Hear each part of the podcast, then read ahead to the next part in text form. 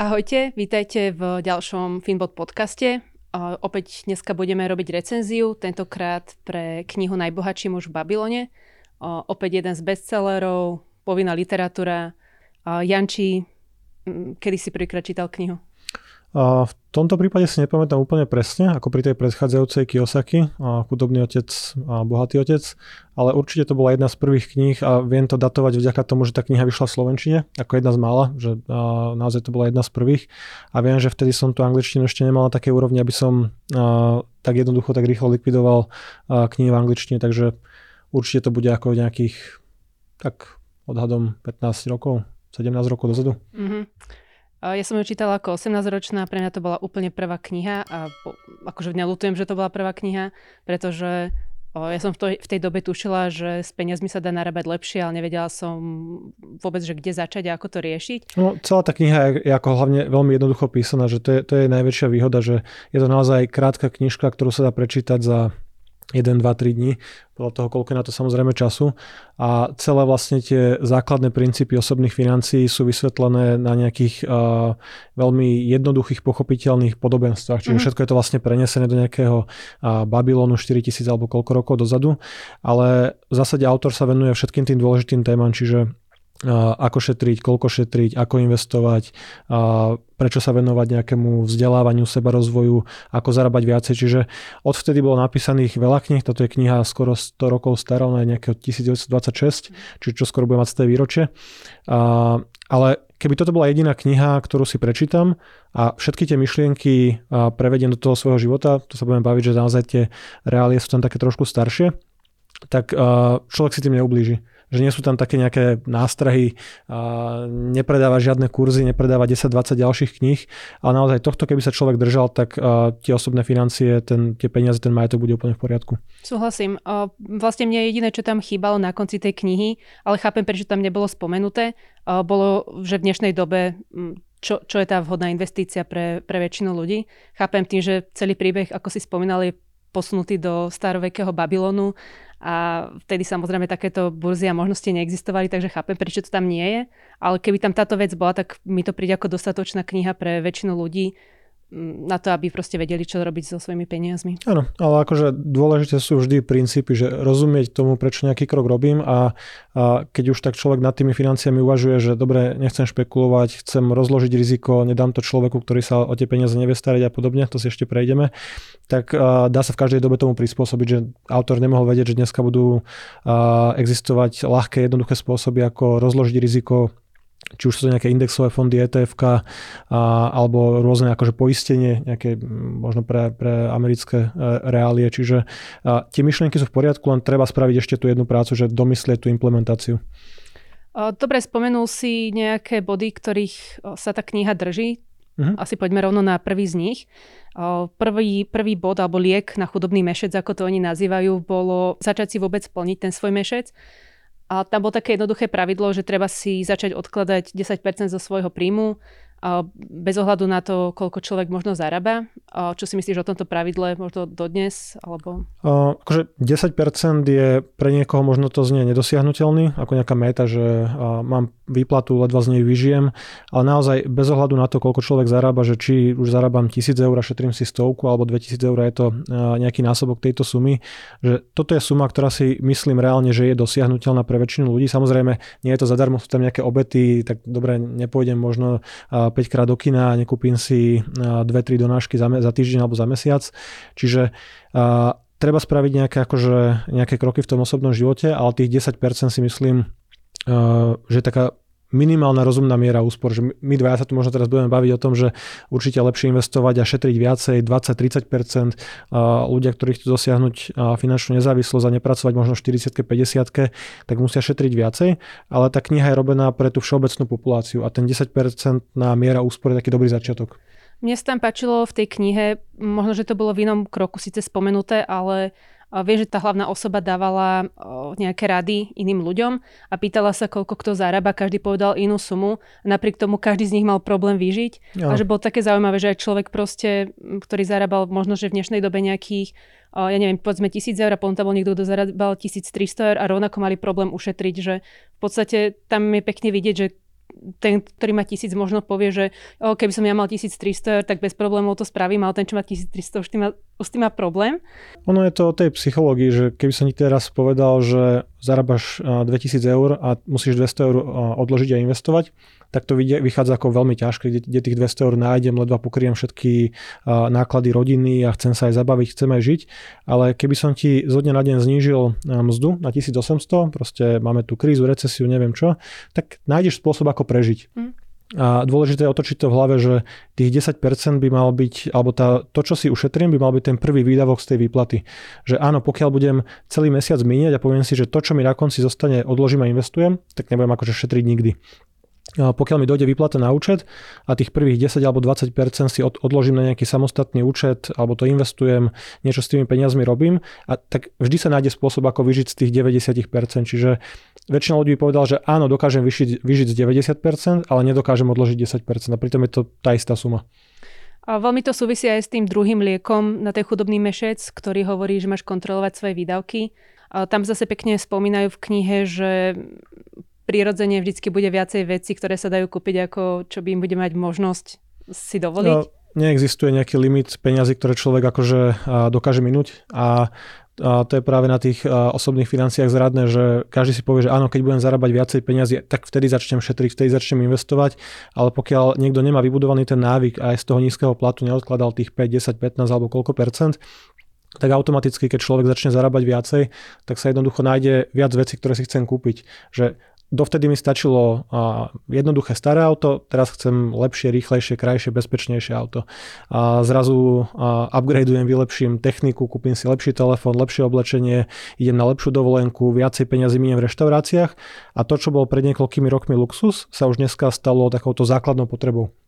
Ale základnou potrebou nie je skutočne, že jednoducho človek sa prispôsobí tomu, sa to bola hedonická adaptácia, nejaká inflácia životného štýlu a jednoducho keď zarábam viacej, míňam viacej a toto je treba rozseknúť, že treba naozaj pozrieť sa na tie výdavky a nejako si ich rozdeliť, že toto je naozaj nevyhnutné, že musím platiť hypotéku, lebo banka ma vysťahuje, alebo skončím na ulici, alebo nájomné. A musím sa nájsť, ale teraz musím sa nájsť v reštaurácii, alebo musím sa nájsť donáškou nejakou službou. Že väčšinou sa dá v tom mesačnom rozpočte nájsť nejaké miesto, kde jednoducho, ja to považujem možno za nevyhnutný výdavok, ale keď sa na to pozriem úprimne, tak viem, že toto by som si nemusel kúpiť. Možno som ešte mohol chvíľku vydržať s tým starším autom. Netreba toľko míňať na výlety, dovolenky, čokoľvek, čiže áno. Áno, ako hovoríš, veľa tých výdavkov, tých nevyhnutných sa dá zabaliť a ospravedlniť a proste minúť na ne viacej, ako by bolo treba. A ďalší liek je postaraj sa o množenie svojho zlata. To je asi jednoduché vysvetliť v kontexte dnešnej inflácie, že dneska všetci teraz máme na mysli tú tému, ktorá je akože veľmi aktuálna v tomto roku a pravdepodobne ešte aj nejakú dobu bude. Čiže nie je len výhra to, že rozdelím si tie výdavky, začnem šetriť 10-20%. Dôležité je s tými peniazmi niečo robiť.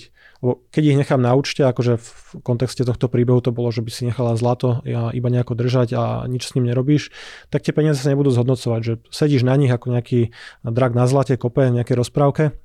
Ale pokiaľ chceš byť naozaj bohatý a chceš, aby tie peniaze pracovali na teba, aby si nemusela potom neskôr vo vyššom veku tak usilovne tvrdo pracovať až možno do smrti, tak tie peniaze treba nejako rozumne investovať. Čiže na veľa príbehoch ten autor vysvetľuje, ako funguje vlastne zložené úročenie.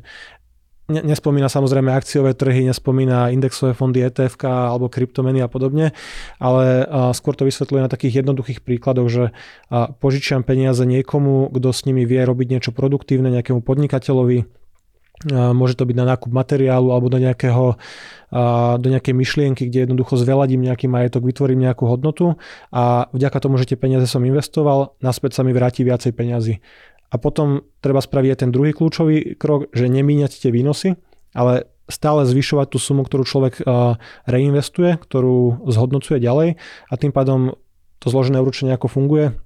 V ďalších rokoch sa vlastne zhodnocuje nielen ten pôvodný kapitál, ktorý som si našetril, či už za rok, 2, 3, ale zhodnocuje sa potom aj tie výnosy z predchádzajúcich rokov, čiže tamto bohatstvo rastie veľmi rýchlo.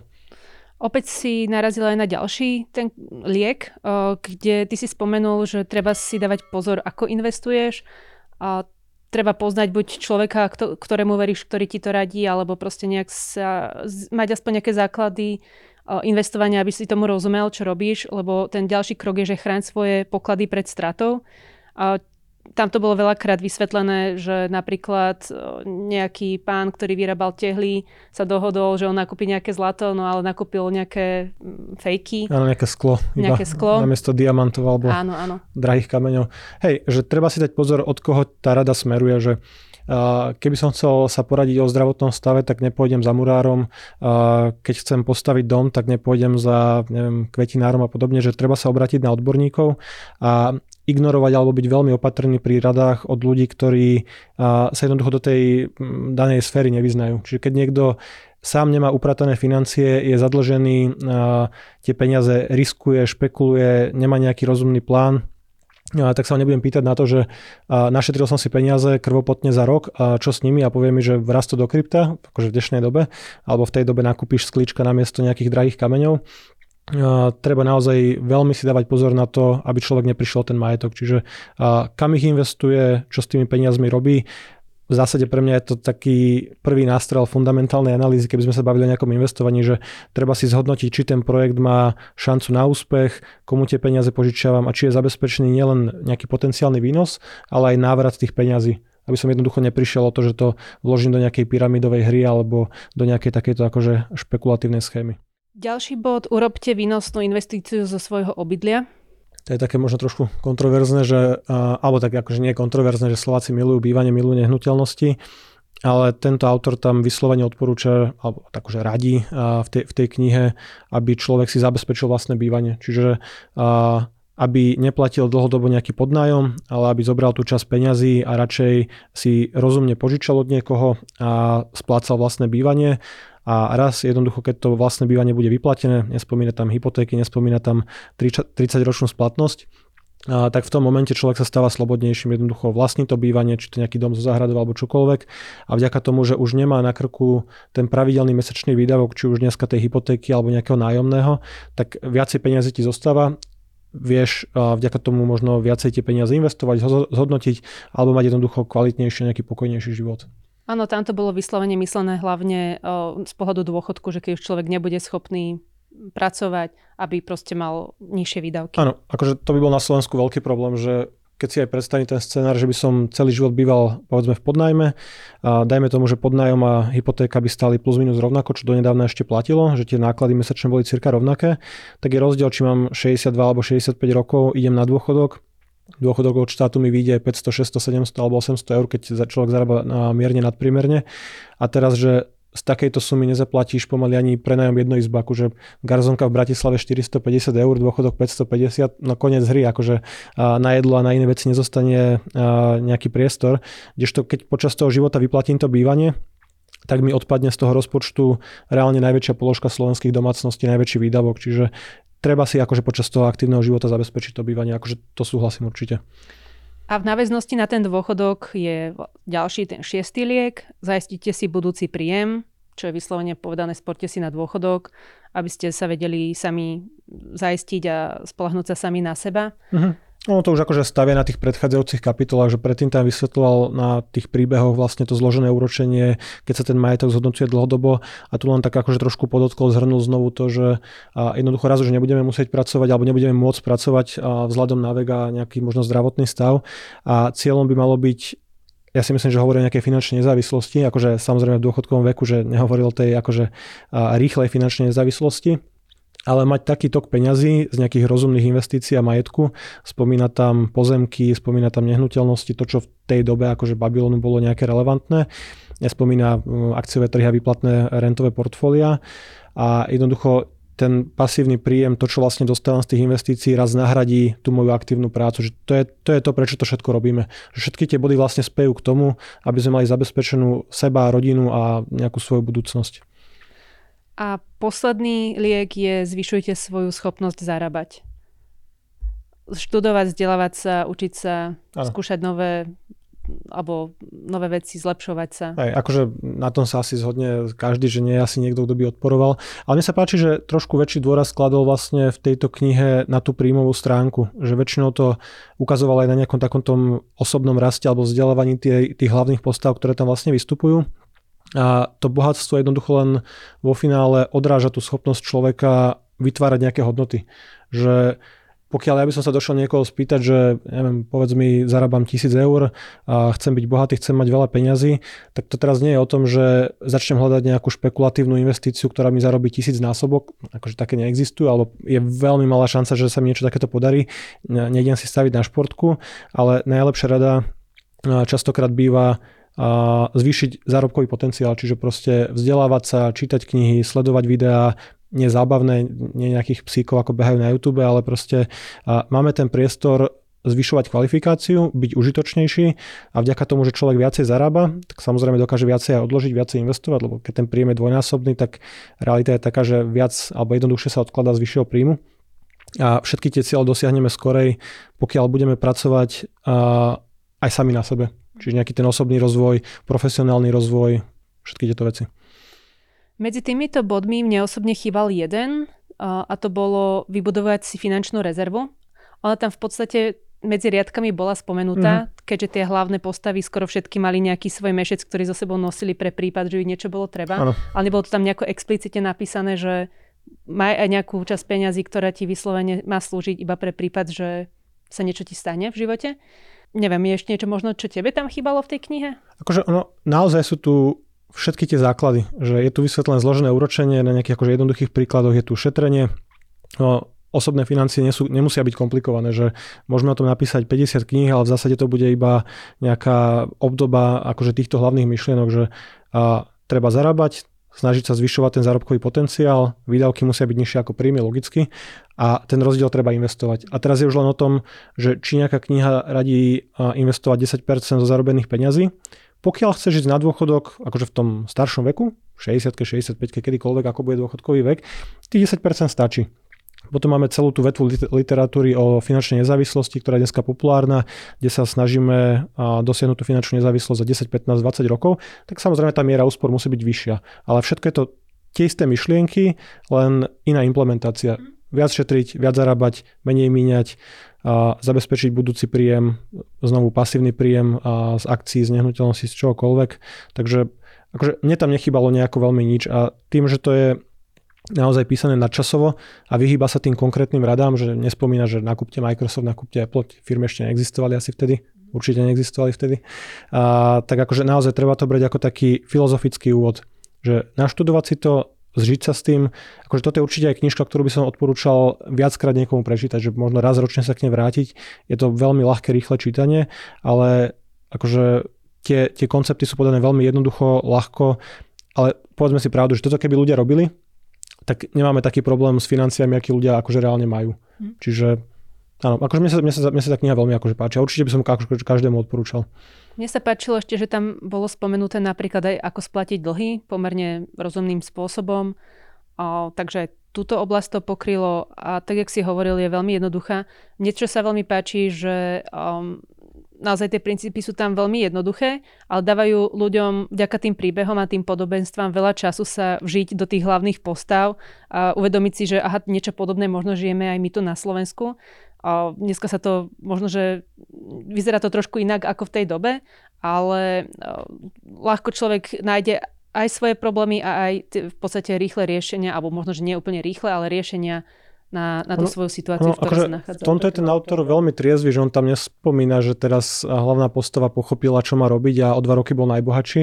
A tu sa bavíme o dekádach, ktoré tam plynú, čiže nesľubuje nejaké rýchle riešenia. Všetky tieto veci človek, keď aj implementuje, tak nebude zo dňa na deň bohatý, ale bude zabezpečený, bude postarané o jeho rodinu a celá tá cesta, pokiaľ sa toho bude držať, tak akože s veľkou pravdepodobnosťou dosiahne svoj cieľ. Čiže ten hlavný odkaz za mňa je akože úplne v poriadku.